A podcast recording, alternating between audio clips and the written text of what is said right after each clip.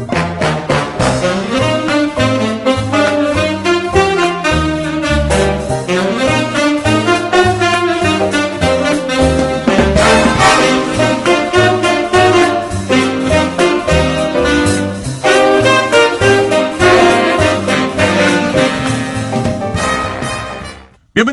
Wall Street Journal, su santuario deportivo, donde prácticamente tocamos todos los deportes del mundo, menos el fútbol soccer mexicano y el fútbol soccer internacional.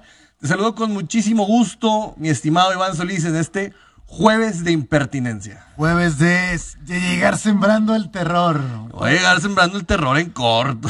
Jueves de, ¿de qué? De carnita asada, Rol. Jueves ya de medio fin de semana. Aparte somos bien flojos porque esta semana fue corta. Ajá. Y ya el jueves ya se antoja que empiece el fin. Entonces, Pero, pero no hay que aflojarle, güey. O sea, No, es una de las cosas, o sea, hay que tener disciplina. ah, disciplina este, y No, combinada con disciplina, un disciplina, poquito. disciplina con la raza. Ah, no, no, sí, entonces sí, de eso sí. Pero bueno, juevesitos. Juevesitos, señores, les recordamos las redes del Wall Street Journal ahorita que estamos comenzando. eh, tema de Facebook, Wall Street Journal MX, ahí nos pueden encontrar. En eh, Instagram, eh, Ball-Street Journal MX. Ujú. eh, BSG-MX en Twitter. Y Wall Street Journal salimos también en Spotify. Recordemos que subimos capítulos todos los días. ¿Qué traemos el día de hoy, Rol? Noticias varias. Oye, sí, fíjate que para Kyrie Irving ayer fue un grandioso día, porque podría estar jugando de local en el estado de Nueva York. Y para... Aaron Judge también, que también tenía esta situación de que no se quería vacunar. Y el mismo Djokovic también. Sí, para, el US Open el en US agosto. Open en agosto. Entonces, se abre por ahí el cerrojo. Ya no vamos a tener que entrar en esos debates. Ayer tan- estaba hablando con una amiga que es de Nueva York, bueno, ¿Sí? que vive en Nueva York, que es aquí en Monterrey. Me dice, ya prácticamente ya está libre todo el asunto. Y pues sí, el siguiente paso era ya desestigmatizar a los no vacunados. Pero pues no dudo que vaya a seguir habiendo brotes y que en caso de que presenten síntomas, pues van a tener que ser aislados. En China creo que había otro. En Hong Kong. De hecho, cerró una de las plantas de Elon Musk, de Tesla, en Shanghai. Ajá. Eh, por el miedo a que siguiera con ese tema, está cerrada por un paro, creo que de una semana. No sé si ya lo reactivó, pero sí, como quiera, sigue siendo eh, cauto con este tema en la economía. Sucediendo cosas alrededor del mundo que, bueno, hay que estar un poquito enterados. Pero esto es una gran noticia para el tema deportivo exclusivamente. Habrá quien la pueda Pues criticar. que ya la NFL ya no tiene protocolos de, de COVID. Sí, correcto. Digo, poniendo un parámetro en Monterrey ya en espacios abiertos ya no hay que usar el tema de la, la- la máscara, el tema de la vacuna nunca fue Bueno, requisito. bueno, a lo mejor en, en- en- en fundidores sí hay que usar porque ¿Por no, no- no está bien la cosa. que por cierto, mañana juegan los fundidores. Juegan contra ¿no? los Dinos a las 8 de la noche en el Estadio Banorte. El clásico, ahora ya de Bueno, el- no, no sé si clásico, porque el clásico es contra Dinos, supuestamente, pero es donde dice el señor Andrés Guerra que hay más pasión en Ah, es que te entendí que juegan contra Dinos, ¿no? No, contra, juegan contra Raptors, perdón. contra Raptors. ah, discúlpame. bueno, el señor Andrés Guerra nos contó una historia, que ahí hay algo personal Sí, inclusive con un coach. con uno de los coaches. Aunque bueno, si como el 80% del equipo es nuevo, pues no, no los conocen, obviamente. Ese es un, nada más para Andrés Guerra es un clásico. Pero vamos a ver si el día de mañana se ve eh, el ambiente. Ojalá hayan mejorado un poco algunos de los comentarios que hiciste, Rol, algunos de los temas. Tal vez era porque era la primera vez que regresaban después de mucho tiempo. Ojalá hayan recibido retroalimentación del temas de logística, temas de entrada, temas de cerveza y tengamos un mejor espectáculo el día de mañana. Sí, yo no voy a poder estar atendiendo, pero ya veremos ahí por televisión el juego y con las reseñas de la gente. Oye, otro de los escándalos chismes de este jueves es que a Masvidal ya lo detuvieron. Acuérdate que estábamos diciendo ayer el señor Enrique García y yo que eh, Covington fue atacado allá en la ciudad de Miami. Él dijo eh, en, un- en Instagram, todavía más estúpido el señor Jorge Masvidal, dijo, si te metes conmigo y hablas cosas en mi ciudad, te va a ir mal. O sea, prácticamente asumiendo la culpa. Ya lo detuvieron y tiene dos cargos, además de lo que ya estamos hablando de Conor McGregor, que fue detenido por eh, manejar imprudentemente. Sí. Pero Vamos pues bueno, decirlo. creo que estas noticias simplemente son de los chismecitos una- que vienen por ahí. Es una vida imprudente, pues obviamente manejar este, todo lo que haga este señor. Imagínate cuando se retire, cuando ya no vas a tener eh, de alguna manera los reflectores, pues vas a tener que hacer lo que sea necesario para llamar la atención. Pues que se ponga a vender su whisky, que no dice tanto. ¿Tú crees que le estará yendo bien? Sí. Nunca sabes, pero pues por lo menos creo que ahí de tener algo, no, no creo que esté tan emproblemado económicamente como otras figuras que hemos visto por ahí. ¿Cuándo va a volver Connor? ¿Se hablaba de este año o, ¿O no lo veremos este año Eh, peleando? No sé si. Yo creo que si se recupera, sí, estaría buscando. La, la fractura estuvo gacha. Pero pues él, él, él, él, el padre tiempo no lo perdonará mucho. Ya no está al nivel, ¿no? No, ya es un tipo que, que no creo que tenga para una titular de estas eh, principales. Creo que le van a dar una intermedia para ver si se puede recuperar, pero creo que no. Creo que no. O se hablaba de Bellator y tratar de ser la cara de la competencia de UFC, pero No Ah. creo que él quiera estar en un tema. hay negociaciones, pero pues obviamente él prefiere estar en los reflectores. Así son las carreras, señores del deporte, efímeras, así que disfrútenlas porque... no Oye, por ahí, pues ya sabes, los temas que eh, derivaron de lo del, de, de Tyreek Hill, que pues Ah. ya salen los memes de que, oye, ya te casaste y en menos de un mes ya perdiste a tu receptor, la vida no es la misma de casado. Eh, ponen memes también donde ponen a Jackson Mahomes, el hermano de Patrick Mahomes, Sí. y lo ponen, este es Patrick Mahomes sin Tyreek Hill. Y pues el agente de, de Tyreek Hill dice, bueno, ¿de qué derivó todo esto? Pues prácticamente del hecho de que pues Davante Adams obtuvo su nuevo, nuevo contrato y pues como lo dijimos, caen como dominós todas estas piezas que están queriendo nuevos contratos y pues ya llegó el primer receptor que llega a los 30 millones de dólares. Ayer te pasaba un audio que era un tema que hemos comentado aquí, que, que- que la calibración de, de lo que es justo pagar, lo que es desme- los Te- Te voy a decir una desmesurado, cosa sin, sin ofender. está raro. Ha crecido tanto el revenue, la ganancia de la NFL, que Sí. creemos que está desproporcionado, pero cuando partes este pastel, pues te vas dando cuenta del tamaño de la, em- de la empresa que es, como en la NBA y todo, y que nos asustamos. Pero pues quieras o no, es un deporte muy agresivo para tu físico, en articulaciones, en tu cabeza, Carreras muchas cortas. Carreras cortas. Y que a fin de cuentas creo que lo que pasa es que, como te decía, eh, en los 80s eh, Ronnie Lott estaba en huelga por obtener un contrato de 3 millones de dólares. Otro- Bueno, ¿cuánto eran 3 millones de dólares en los 80? Tendríamos que hacer esa Sí, tenías que hacer la, matemática. la conversión, pero, Pero sigue siendo Pero el problema es que no hacemos esa conversión matemática, Iván. Creemos que ellos tienen que seguir ganando el número nominal que tienes ahí, Sí, no el número actual de lo que significan esos 3 millones de dólares. que habla- habíamos hablado de oferta-demanda y con la pura inflación, pues esperarías, no sé, un 10, 15%, 12% de crecimiento. Vamos a suponer que en Estados Unidos vamos Ah, a bueno. más bajo, porque en es Estados cierto, Unidos la cierto. inflación se sostuvo en muchos años por alrededor del 2%. Ujú. Pero quieras o no, también el crecimiento de los sueldos de los jugadores también tiene que ver con el market share, o sea, de cómo van absorbiendo el mercado esta liga. Y con Roger Godel ha crecido impresionantemente. De hecho, ayer escuchaba un podcast, de hecho, de, de- de Diego Rusarín. No. Y digo, no le voy a No, entrar a ese no. tema, pero había una frase que decía, eh, la punta de la pirámide crece mucho más rápido que la economía. Entonces, aún utilizando el tema de la inflación, la NFL crece 10 veces más que, es que, que mira, te, que te la decir, economía. eh, ha cambiado, mira, simplemente con la globalización, el mercado ha crecido. Sí, sin duda, totalmente. O sea, vamos a ponerlo de esta manera, la NFL cada vez es un producto mucho más consumido. A nivel el fan engagement, o sea, cómo involucras al fan con el fantasy, ha crecido de una manera increíble. Las apuestas han crecido de una manera In- desmesurada. Ahora tienes NFTs y ahora tienes también eh, equipos de NFL ganando por otros lados. Tienes programas especializados como Hard Knocks. Sí. Tienes un chorro de cosas que antes no existían. NFL Films, o sea, No, no nada Claro, más eso. O sea, todo. tienes también, ya que se metieron las casas de apuestas, todo lo que está existiendo. O sea, el mercado del capital, bueno, vamos a decirlo, el volumen de capital que está amasando la NFL, acuérdate que también por el acuerdo colectivo tienen que venir mínimos de gasto y máximos, que es el tope salarial. esa parte creo que lo entiendo.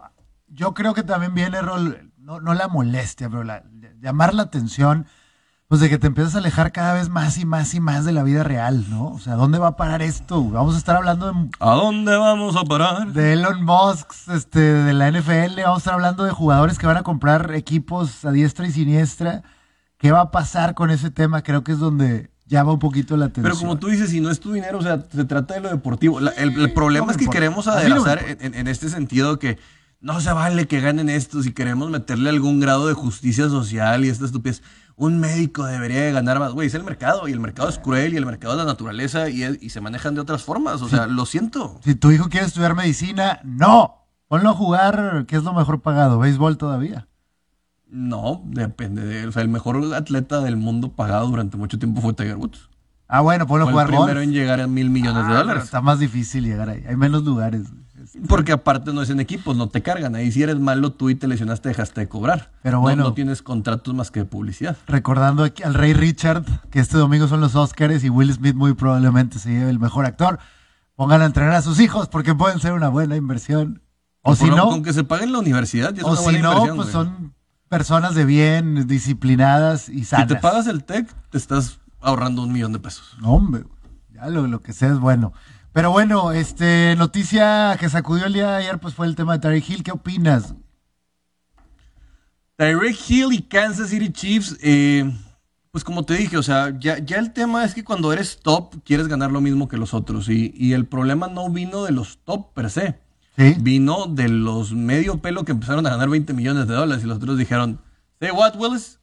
O sea, ya te cuenta que "Hey, si este vato está ganando 20 millones de dólares, yo me merezco por lo menos 25. Sí, el, el tema del- de, de- de- de la oferta y la demanda de cómo va creciendo y al- los de abajo empujan a los del medio y los del medio a los de arriba. Y el señor Tyreek Hill dijo, este es mi momento. Te llamabas, ahí nos No, vemos. que mira, yo creo que la NFL todavía, el, el deporte estadounidense todavía es más frío en este tema y su agente le debe haber dicho, mira, lo que no saques en este megacontrato no lo vas a volver a sacar nunca. Ese es un buen tema que lo hemos platicado a veces. Ya no existe esa lealtad, ni va a existir. No, ni va a Tenemos existir. que tener en claro que ya, o sea, simples mortales ya no duran 10, 15 años en trabajos. Obviamente, en temas más altos, pues vamos a ver esto. Entonces, es algo que vamos a empezar a ver. No se, no se encariñen demasiado. Los jugadores son activos. Oye, y por cierto, traigo una analogía muy buena. Oye, nada más para cerrar el tema de Tariq, ahí está, este, ¿qué fue? Eh, a Una cambio- primera ronda, una Sí. segunda ronda, una cuarta y de, de- de este año. Y el siguiente año van a tener que dar una cuarta y una sexta. O sea, O sea, fueron cinco selecciones eh, colegiales. Es, es, es justo, bueno, no, justicia es una palabra equivocada. Se te hace un buen canje, ¿quién gana? Creo que ambos. eh, también, ay, traía esto, qué bueno que me recordaste. Fíjate que Miami tiene una situación que creo que va a, acorde a esto, mi, mi querido Iván Solís. Porque el tema de Miami, güey, es que, perdón por el francés, eh, acuérdate que fueron acusados de tanking. Ah, sí, sí, sí. de no querer ganar por hacer una situación y ahorita como que ellos están tratando de vamos a tratar de competir que la gente se le olvide rápido rápido rápido rápido que la Nunca. investigación no pase ¿eh? Nunca quisimos tanquear. sí así que rápido rápido rápido y es la oportunidad y pues vieron el, el- el cómo y están buscando darle la oportunidad a Tua Tagovailoa que para mucha gente para muchos eh, delfines de Miami dicen no es el coreback que va a llevar este equipo a, a darle nuevas glorias por decir nuevas porque tienen desde el 76 Desde Ace Ventura, güey. Que no hay una pero, para Miami. pero sí creo que por lo menos en la estrategia de relaciones públicas les ayuda un poquito a, a- a lavar este escándalo que tenían anteriormente. Pues son mucho, ¿no? Porque a mí, a mí sí me da mucha curiosidad ver a Terry Hill en otro lugar. Y Jalen Waddle, güey. Jalen No, Waddle es Waddle. buenísimo. O sea, realmente con un nuevo, un nuevo head coach que pues, es muy innovador, que viene de San Francisco. Oye, mi querido Solís, estamos de regreso. Y hablando de, de Davante Adams, que decía este señor Aaron Rodgers, sí, el Last Dance el año pasado y no sé qué tanto, anduvo de succionador. Y luego, pues, Davante, que era su Pippen, que lo ponía así, dijo, este güey, a ver, ya vi Last Dance, ya vi lo que le pasó a No me va a Pippen, vi el pasar lo divorcio, mismo. todo, no me va a pasar lo mismo, me voy a la querencia, me voy a Las Vegas, adiós. Yo por lo Eh. menos gano mucha lana en Las Vegas, a a pesar de que sea menos de lo que hay en Green Bay. Y también, ¿sabes qué? Creo que estaba cansado tanto de Green Bay, la ciudad, como de Aaron Rodgers. Es una gran analogía, Rol, y, y creo que en la vida real también aplica el romanticismo, no va. Hay que ser fríos, hay que checar los números. El señor Tyreek Hill probablemente ya no va, ya no puede competir por un Super Bowl. Digo, no sabes, a lo mejor el siguiente año podría tener la oportunidad. O sea, si nos vamos a las, a las probabilidades, pues eran mayor probabilidades en Kansas que en Miami, ¿no? Y, pero el tipo dice, pues yo quiero dinero, quiero ser la cara de una franquicia tal vez, quiero irme a la Florida. Hay otros, otras variables, no, No, es lo mismo más. pasear en Ocean Drive, güey, que pasar ahí a- en no sé qué avenida tengan en, la, en, en- en Kansas City, Missouri. El Redneck Drive. Este, pero creo que ahí es donde entra este tema. güey. Estamos de regreso en radio hablando de todavía de los movimientos en la NFL. El negocio es frío. No significa que hagas lo que hace Harden o otros jugadores. No, de- hay- hay- el, profesional- el profesionalismo no está peleado con el apego, güey. Exacto, exactamente. O sea, el, el tema es cuando tu profesionalismo se acaba, cuando ya realmente al, al primer trancacito, al, primera decepción, ya quieres estar yéndote por otro lado. Me recuerda a un tema de, de, recursos humanos, a veces hay que traer ese tema, donde está de moda, ¿no? Que, que la gente dice, no te mates por tu empresa, güey, porque a ellos no les importas. Este, no, hay, hay, un balance. Hay un balance. Güey. Si quieres, Tyreek Hill se mataba por Kansas. Güey. Estoy seguro que entrenaba fuera de horario. Estoy seguro que hacía lo máximo posible. Y pero por eso está cobrando lo que está cobrando. Exactamente. O sea, el día que alguien lo reconoció, se fue y listo. Y no pasa nada. Tan amigos como Mira, siempre. como yo les decía, les ponía el caso de Carlos Vela y Nicolás Kirios. O sea, Nick, o sea, Nick Kirios te dice, o sea, para mí el tenis no es mi vida. Y por eso hago cosas que muchos no harían. Porque, pero me da bien para vivir, porque soy talentoso en algo que me vale. Válido. Como Carlos Vela, o sea, que dice, a mí me gusta ver más el básquet, o sea, el fútbol. Conozco futbolistas, güey, que no ven un solo partido de fútbol. Totalmente, y hay veces que la gente dice, ¿qué? ¿Cómo me es tocó posible? uno que le tocó cubrir a Messi en un mundial, güey. Ajá. Y el vato le valía absolutamente madre. Sí, sí, pues, es válido porque eres un profesional. Sí. Recuerdo el caso de Álvaro Martín, ex ESPN, que decía, pues a mí no me encanta el fútbol americano, el básquetbol, pero hago mi tarea, me pongo a estudiar y doy estas narraciones increíbles. Entonces, quitémonos esa, ese hábito de desgarrarnos las vestiduras. O sea, el día de hoy tienes un jugador. Tienes que equipo. amar al equipo. A ver, les voy a ya no una es. cosa, y, y, es muy importante para aquí a México. O sea, la mayoría de los jugadores, o sea, lo toman como si fuera un trabajo. Digo, no son, no son profesionistas porque no le dedican ocho horas al día, ni mucho menos. Ajá. Pero no esperen que ellos tengan el mismo sentido de engagement con la marca que representa que ustedes, que el compromiso. Es más, hombre, el que tú me estás escuchando, tú no amas a tu empresa, no seas mentiroso, no te pones la playera y nadie te dice nada, pero lo ves en alguien de la NFL y lo, lo quieres crucificar. Así es esto, hay que enamorar. Ahora, habrá casos donde puedes enamorar al jugador y lo puedes dejar. No, y, y hay gente que, que, hace todo lo posible por quedarse un año, o sea, toda su vida con una franquicia y se bajan el sueldo. Y, Yo y, ya no creo que eso vaya a suceder. Ya no, no, yo creo que sí de repente hay, hay ciertos jugadores que, que, siempre sí le buscan la, el cómo sí. Probablemente, pero con, con, un mercado tan cambiante, o sea, ves un tema de Mahomes, sí, ¿cuántos No, y, y, mira, a billetazos a muchos, a muchos se les acaba el amor. Güey. Pero si Mahomes mañana se engorda, güey, y se rompe el brazo, se acabó el amor, lo vas a correr y se acabó Kansas. O sea, es como tú decías, ahí viene del otro lado casos donde ha habido lesiones y que, pues, son amigos como siempre, pero yo no te voy a mantener. No, y los contratos son los contratos. O sea, Exacto. a fin de cuentas, digo, vimos el caso de este Ryan Shazier, el linebacker de Pittsburgh, que prácticamente se acaba por fregar unas eh, vértebras y que le dieron eh, rehabilitación, le, le, dejaron, le mantuvieron su contrato en un sentido de por lo que significaba para el equipo. Pero créanme que como él es uno, hay 23 de la NFL que acaban mal de sus de conmociones, de muchas cosas. Imagínate que los, mucho menos. los que están en equipo de entrenamiento, práctica. de práctica y que ni nos enteramos que su carrera se acabó y bye, ¿no? Este, hay unos vidrios. Entonces, temas fríos, es, es, un negocio, aunque quieran seguir. Y todos tienen que migrar, o sea, yo, yo a fin de cuentas, o sea, mira, por ejemplo, con el debido respeto, o sea, si a mí me dice alguien, oye, Rol, ¿te vienes de coach de cuál, de calidad a Seattle? Odio a Seattle, güey, deportivamente, pero, pero si me están dando una oportunidad en la NFL y bien pagada, en una ciudad de una calidad increíble, que puedo sacar adelante a mi familia, se te olvida, güey, aprendes a amarlo. Exactamente, ¿no? El, el tema de, de, como tú dijiste ahorita, el profesionalismo no está peleado con el apego. El tema del apego es el problema. Así que aprendemos a dejar ir. Gracias, agradecerle a los fans de Kansas a Tariq Hill y listo, y, y, agradecerle a los fans de Green Bay a Devante Adams y, y continuamos, ¿no? Es correcto, mi estimado Iván. ¿Y qué noticias más tenemos? ¿Te parece? ¿Quieres hay, ir a la...? Antes de eso, creo que hay algunos, estaba viendo algunos agentes libres todavía sí. interesantes. Eh, temas como el de Jadavion Clooney, que no sé si hay algún tipo de rumores, noticias. No, bueno, Butler ¿Recuerdas que el año pasado estábamos, bueno, cuando empezó el programa estábamos hablando de que no, no estuvo con los Cardinals, sí. desechan el contrato y ahora regresa con los Patriotas por dos años por nueve millones de dólares, ya arregló sus problemas psicológicos o personales que había dicho que tenía sí. y regresa con los Patriotas por dos años. Eh, Bobby Wagner habíamos visto que estuvo de visita con los Rams, espero que no se cuaje. Ese, eh, Oye, ¿dónde sacan dinero estos? No sé, otro, no sé cómo le hagan. A mí se me hace que están minando y les pagan con cripto por debajo de la moneda. O sea, los Patriotas están recomprando la, la, de la basura y tienes a Los Ángeles que sigue y sigue y sigue pagando este Sigo sin entender, la verdad. Lo de Clowney creo que es un tipo que le han dado tantas oportunidades. Es sí. como Krillin en, Goku, en Dragon Ball. sí. Siguen creyendo en que siguen algún creyendo y, y, la verdad, desde mi punto de vista, sigo sin entenderlo. Creo que de los más llamativos también, pues Stephon Gilmore Se habla de los rumores de que puede estar con los Bengals, pero todavía no es un hecho. Eh, Melvin Gordon, güey. Ah, yo creo que ya va de salida Melvin Gordon. Sinceramente creo que puedes responder. Mira, lo vimos el año pasado con Javonta Williams en, Denver.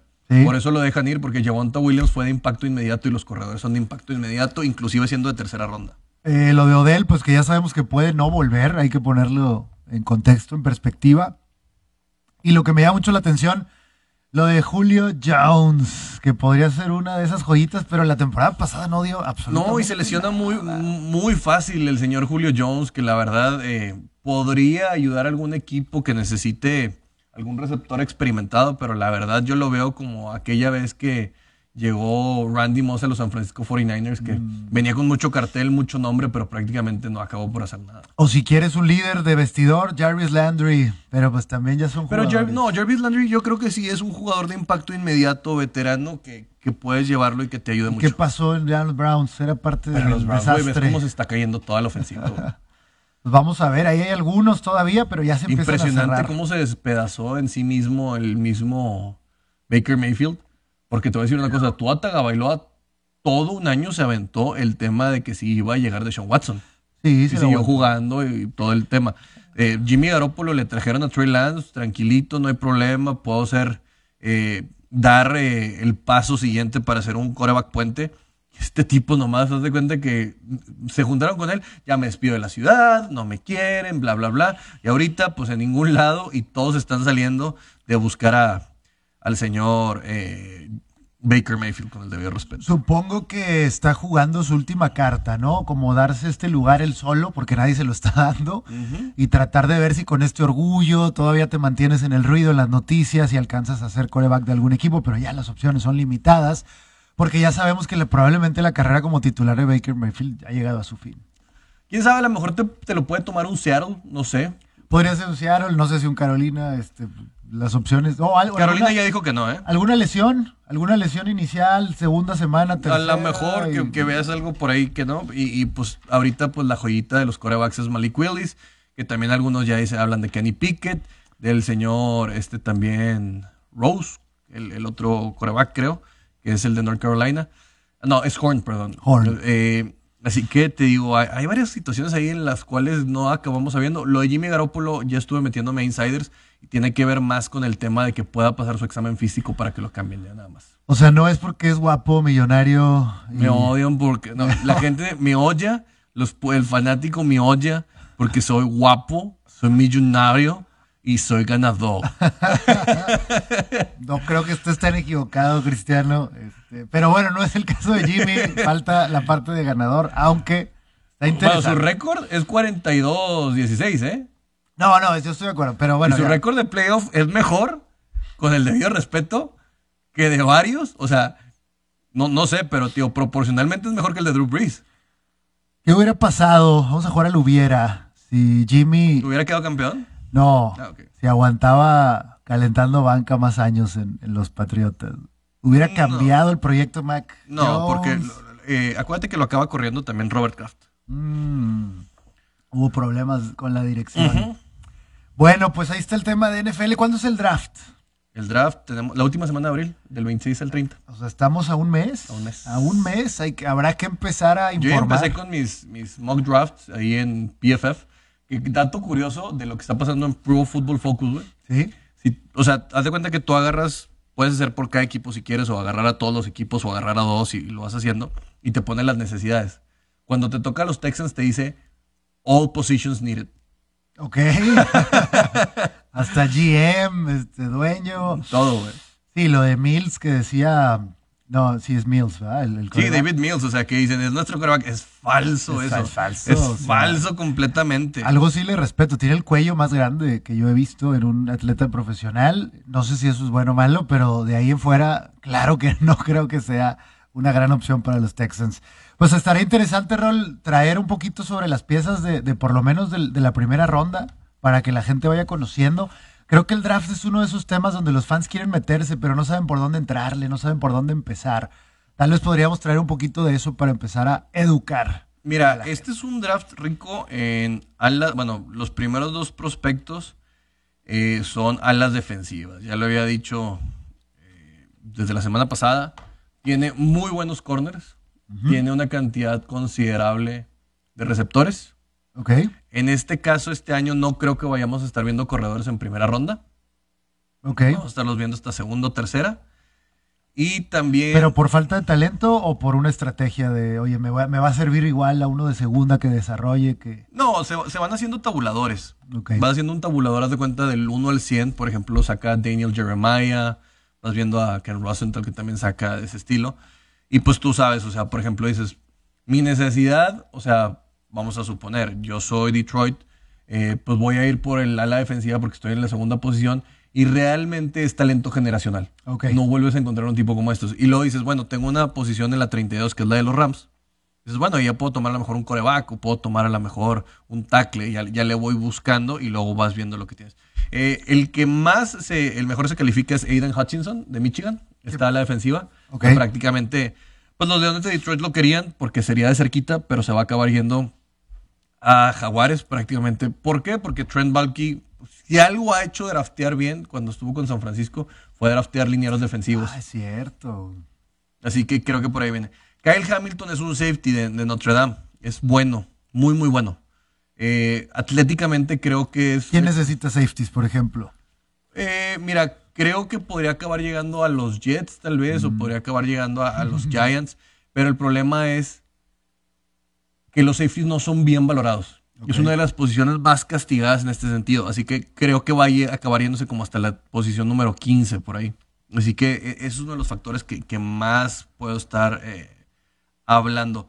Eh, Kayvon Thibodeau, un, un tipo que se hablaba de ser el número uno, que estaba en los Patos de Oregon, ha bajado un poquito por también temas de lesión que tuvo esta temporada y acaba bajando. Ahorita vamos a tocar a los otros siete prospectos que puedan venir del draft para que vayan conociendo un poquito más de ellos y dónde se podrían acomodar. Estamos en ABC Deportes, pero les voy a decir una cosa a todos mis amigos. Ya estamos de regreso, mi estimado Iván Solís, y luego tenemos otros prospectos. Pero mira, por ejemplo, para algunos ahí en Sporting News ponen a Evan Neal como el prospecto número 4. Desde mi punto de vista, ya hemos visto que por parte de Alabama no acaban por funcionar tan bien sus tackles ofensivos. Lo vimos con el señor eh, ay, este que, eh, Leatherwood, que acabó yéndose a los Raiders. Y creo que yo me desencanté un poquito de los gorditos que maneja el señor Nick Saban. Así que a Ikini Ekwonu lo acabo poniendo como el prospecto número 4 como tackle. Y a este señor, a Evan Neal, lo acabo por meter como hasta el prospecto número 8.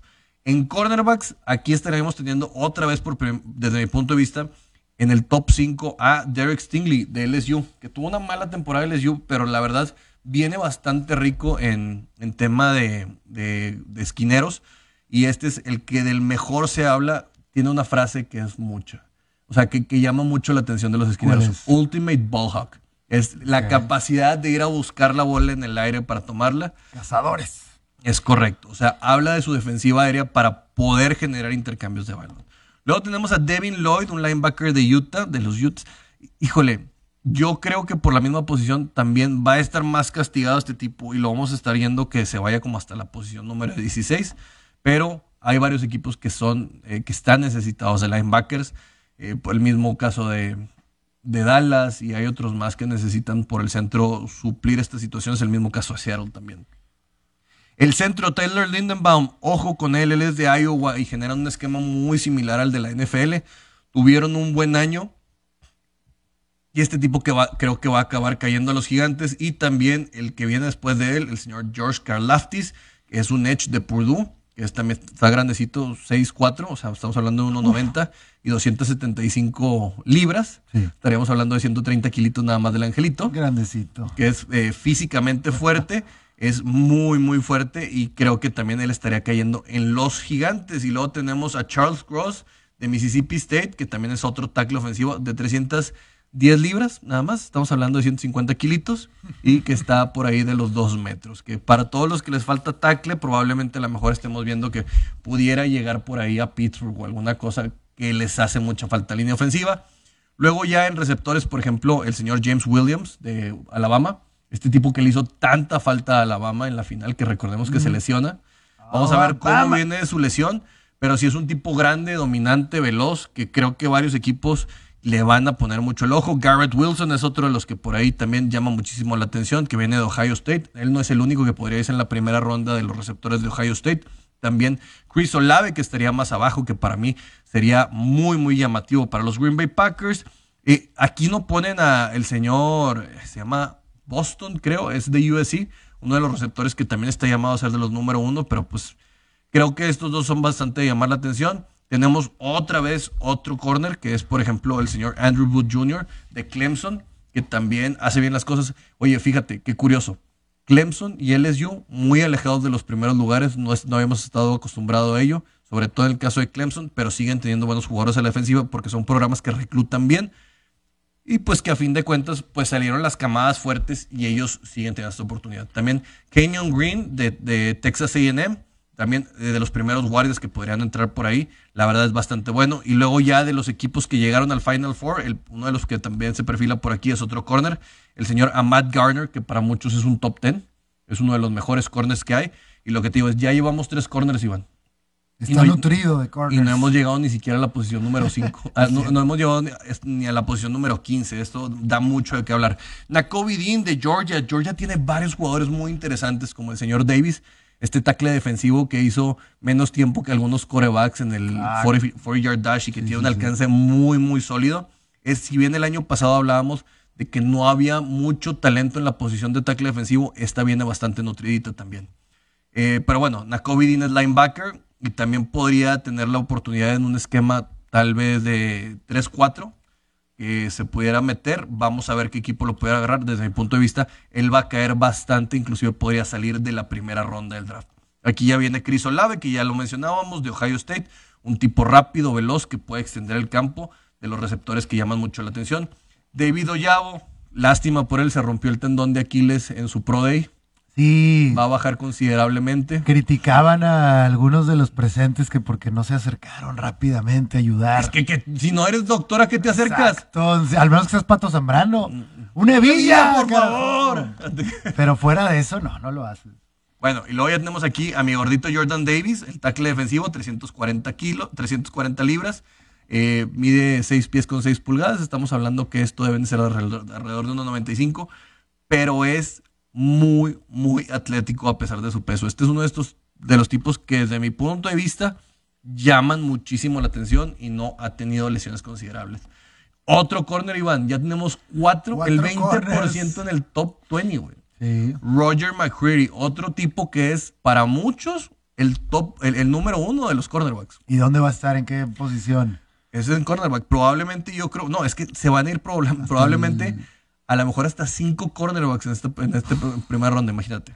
Así empieza. Y luego tenemos a The Marvin Leal. Un poquito, no, no será, compadre. Ah, no, tú no eres Leal, tú eres, tú eres Camacho. Después me confundí. ¿Qué, pasó? Eh, Texas AM, eh, otro de tackle defensivo fuerte, que la verdad bastante adaptable. Pero ya tenemos otro. También Trent McDuffie, otro eh, tipo de Washington. Y adivina qué posición es. Corner. Sí. Luego aquí ya viene el primer coreback. Habíamos hablado de Malik Willis, del cañón que tiene de brazo este tipo, que se está ganando mucho la gente. Y sabes que además, cuando fue el combine, ayudó a un indigente, le dio comida en la calle, Ah, se habla de su, de su buen corazón. Gran que- historia. Nadie me veía. Ojalá que sí sea cierto. Pero bueno, ya se está perfilando como el mejor coreback. Viene de una universidad chiquita que es Liberty y mucha gente está quedando enamorado con él. Luego tenemos a Trevor Penning de Northern Iowa, un tackle eh, que es considerablemente alto, 6'7, 321 libras. Y pues la verdad es fuerte y puede tener la oportunidad, si maneja bien sus piernas, de quedarse en esta primera ronda a la necesidad que hay de muchos equipos de tener un tackle eh, considerablemente bueno. Traylon Burks de Arkansas, eh, receptor también, pues puede llamar la atención. También tenemos a Trayvon Walker que puede jugar como eh, liniero defensivo interior o defensive end. Esto le da bastante, bastante movilidad. Atlético y la es atlético y con mucha movilidad para jugar por fuera o por dentro. Esto lo puede catapultar para obtener mejor posición en determinado momento. Luego Kenny Pickett de Pittsburgh, que también ha sido bastante, bastante llamado la atención.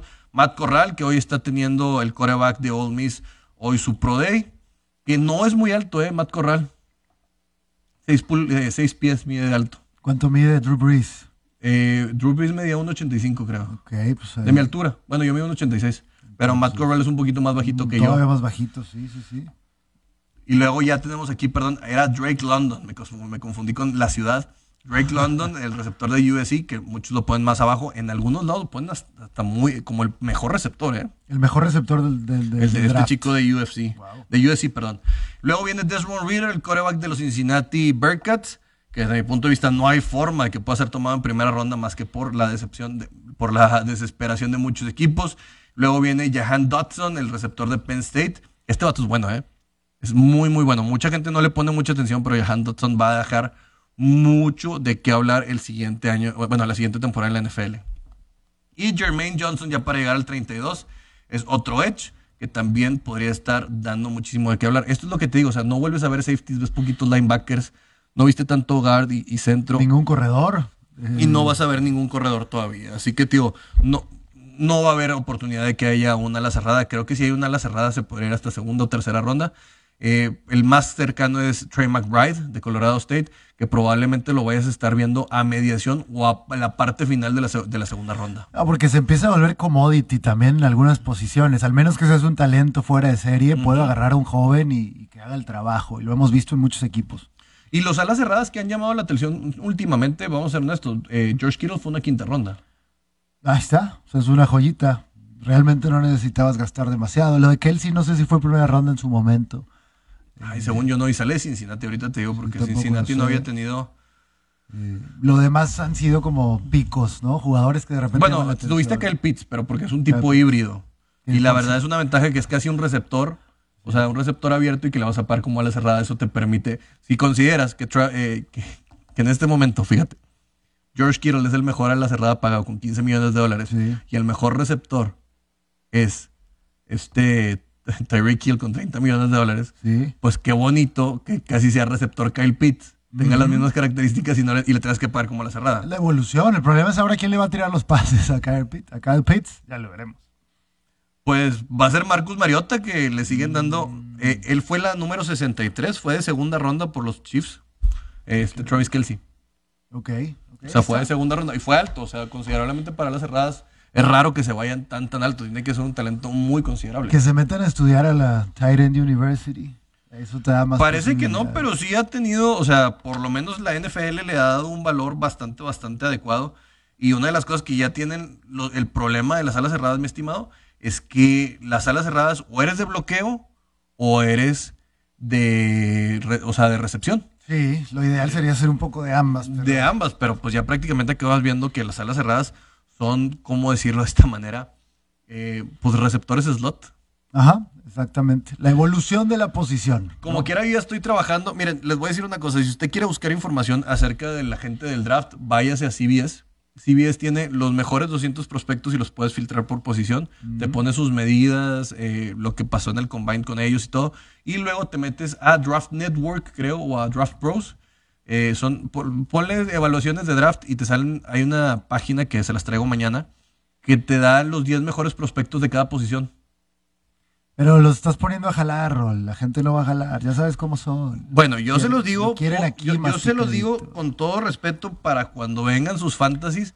Hay jugadores de impacto inmediato de novatos. ¿Me estás que son diciendo que un campeonato de fantasy se empieza a hacer en este momento? Hay que ponerse a ¿Por qué crees que trabajar. campeón el año pasado? Ay, ay, inaguantable. Dani, yo no creo que Dani haya trabajado desde la Pero, pretemporada. pero escuchaba mis programas, güey, Eh, cuando estábamos trabajando con Sebastián Moreno en el draft del año pasado. Talento nato. Simplemente dijo, bueno, pues a ver qué pasa y, y- y nos, nos pateó el trasero a todos. Muy bien. Pero en el de nosotros que teníamos defensivos, ¿cuántos defensivos no importaron en eso? Ese sí es un tema, Rol. Este, el, el- el fan casual de NFL no tiene idea de los defensivos y hay algunos eh, fantasies donde pues no vas a poder participar, lamentablemente. Agarras nombres como JJ Watt, este, creyendo que los conocidos son los útiles y ahí, ahí no, funciona. así, Entre ¿verdad? peor, peor sea el equipo, tú agarras de corners o safeties que les completen recepciones, pero que te den tacleadas, te dan medio punto, medio punto, medio punto y Exacto. acabas con ocho puntos. Logan Ryan, te amo. Vayan preparándose, señores. Ustedes que, que ya no hay triunfos en su vida, pero tienen el fantasy para decir, me la les gané a todos, los de la cuadra, la oficina, el equipo, que es justamente lo que Dani está haciendo ahorita. No lo ven al productor, pero está haciendo señas obscenas. Porque nos ganó a todos aquí. Sí, yo por lo menos estuve en playoffs, pero como quiera me dio para llevar cuando me Ah, encontró. pero ganaste en otro y, y en otros dos, ¿no? Entonces, bueno, no es, no es coincidencia, señores. El que más estudia es el que gana. Así que aquí tendremos tips, los vamos a facilitar para todos ustedes. Pero bueno, se acerca el draft de la NFL, ya lo íbamos platicando. Oye, mi estimado Iván, ¿qué te parece si al siguiente bloque nos vamos con la NBA? El para hablar de lo que... Oye, también March Madness que tenemos por ahí, El día de pero hoy revive, March. no sin antes decirles de Corazones de Muy Buena Ley. No se pierdan este jueves 24 de marzo el programa de Rayados de Corazones de Muy Buena Ley en punto de las 10 de la noche, ya que se acaba el partido de México. Sí, señor. Por ABC Deportes en el 92.1 FM, 660M y en el Facebook de abcdeportes.mx tendremos como invitado especial a Luis Miguel Salvador, el Prezi. ¿Eh? El Prezi, Multiverso de ABC Deportes. Se juntan los programas, invítenos a nosotros. expresidente de Rayados, también anduvo por allá por Venados de Mérida y fue seleccionado nacional, muchísimas cosas. Yo voy a tirar la invitación aquí al aire. Ojalá que ABC Deportes nos permita hacer el multiverso y que los locutores se cambien de programa. ver, ver aquí a Cora con Rol este, peleando de NFL, eso es lo que quiero ver. A mí mándenme donde sea, nada más al, al programa que sigue, no. Cualquier otro. al que quieran, al que quieran, yo le entre. No, porque no es lo mío, no es lo mío, no es lo mío. Ay, mi querido Iván Solís. bueno. lleva- dos programas seguidos con, con varias cosas de, de- de- de que te quieres correr tú solo. Pues, que me quiten de la nómina, pues cuál no. Pero bueno, este. Ya estamos de regreso y vamos a hablar de March Madness y su cenicienta, mi estimado Iván Solís. Sí, hoy eh, se retoman actividades, si no me equivoco. Este, el Sweet 16, los 16. Recordar que este torneo comienza con 64 más eh, el repechaje. Pues estamos hablando como de 72 equipos, 74, no, 72 equipos peleando.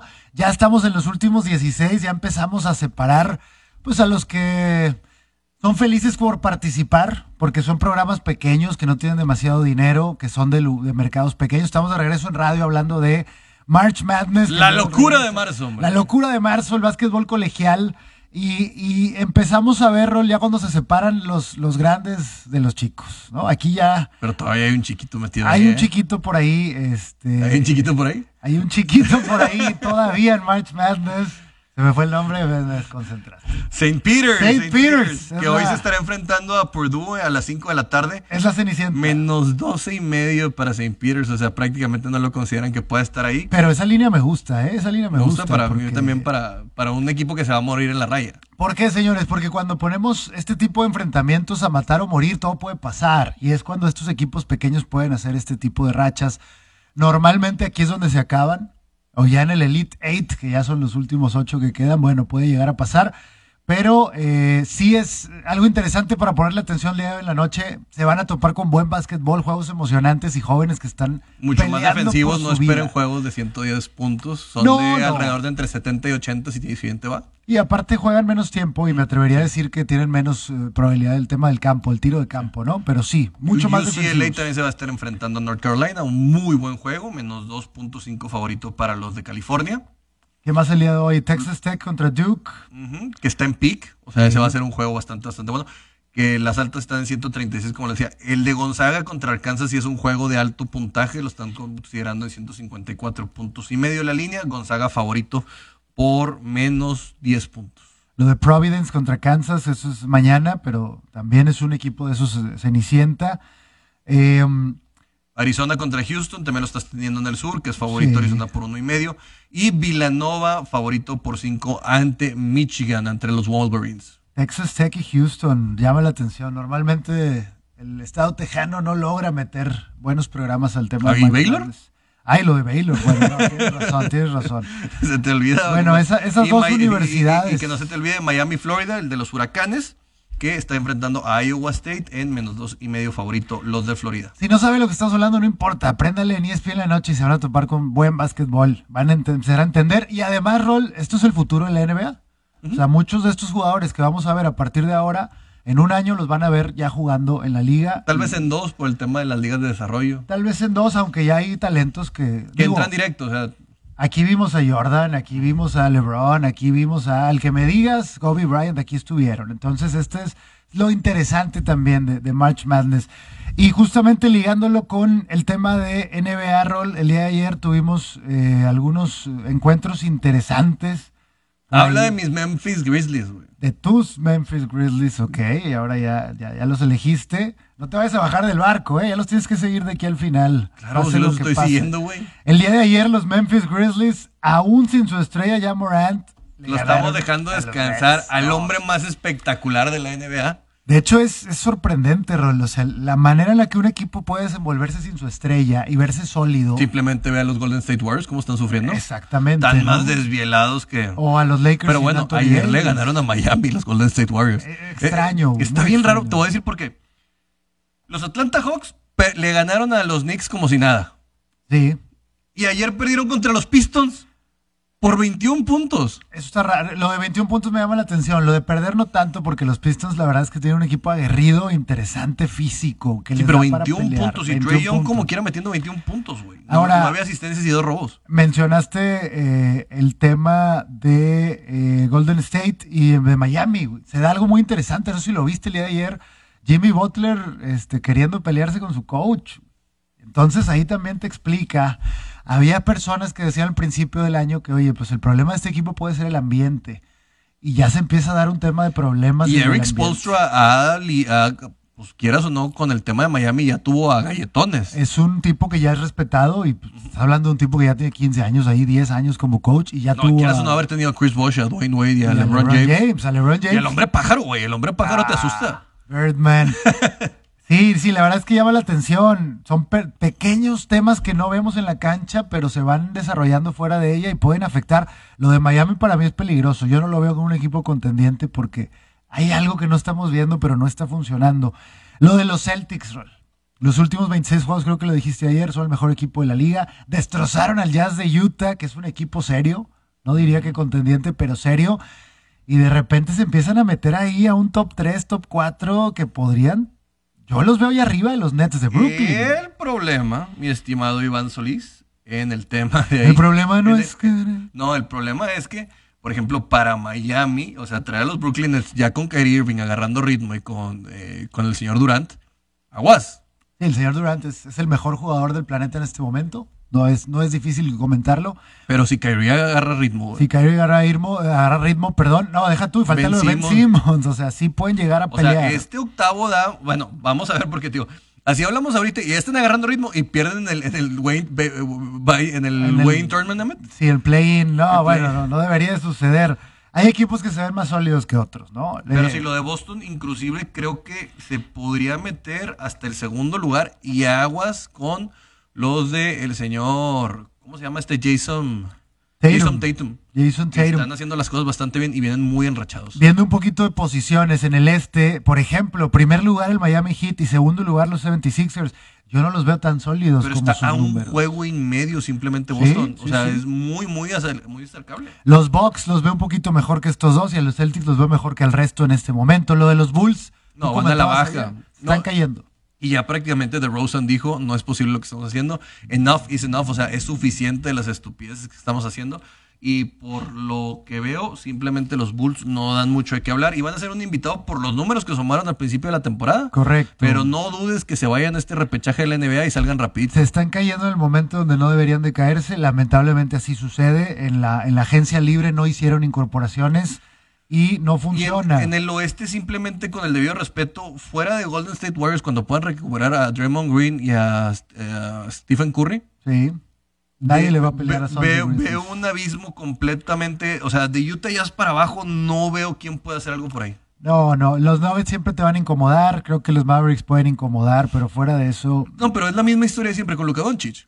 sí, Da dos partidos impresionantes, los acaba por ganar, pero luego ya te das cuenta que la rotación y el capital humano alrededor del esloveno no sirve para que pueda hacer otra cosa. es, es un tema más de equipo que del señor Luca, pero así es. Entonces, se empiezan a cerrar como los contendientes, Rolé. No, no me extrañaría poder definir un top 4 o 5 posibilidades y de ahí no vamos a fallar porque hay, hay de alguna manera diferencias muy marcadas en los equipos en Y también hablar de los Cavaliers, que es un equipo muy, muy joven, y que va a dar de qué hablar en un futuro. Creo que para el siguiente año los vamos a estar mucho más pulidos y que puede ser un equipo bastante de llamar la atención en el este. A diferencia de, bueno, siempre tenemos esa referencia, el fútbol en México, la liguilla. El deporte americano está mucho más claro quién va a entrar solo para competir y quién va a realmente pelear. Y la realidad es que nunca estamos muy alejados. Las sorpresas enormes no se dan en estos deportes. Y acá tampoco va a ser la excepción. Eh, pero sí vamos a ver cómo terminan de cerrar estos equipos. Vamos a ver el tema de lesiones, sobre todo, Rol, porque ahí se puede definir muchísimo de lo que va a pasar en los playoffs. A fin de cuentas se están poniendo bastante bien eh, y conforme entremos a playoffs vamos a hablar más del tema de NBA. Oye, y el señor Anthony Towns con los Wolves viene haciendo las cosas bien, no se le da mucho, es un triplero grandote. Carl Anthony Towns, eh, origen puertorriqueño, de hecho se le considera puertorriqueño. Lamentablemente su madre fallece de COVID, el tipo pasa por una pequeña depresión y después dice, mi carrera voy a dedicarla a mi madre y está en un ¿eh? ritmo muy interesante. Minnesota haciendo las cosas aceptable. Vamos a ver si de ahí puede venir tal vez un repunte para una franquicia normalmente perdedora. Con eso prácticamente ya cerramos. También para los que les gusta el golf, recuerden que ahorita está el WGC en Austin en el tema del match play. Ayer le fue bien a Abraham Anser. Eh, no lo pierdan de vista y ya mañana estaremos platicando de otros temas. Con eso nos despedimos. Esto es Wall Street Journal, su Wakanda Deportivo. Hasta luego. Que tengan un excelente jueves de irreverencia. ¡Ánimo!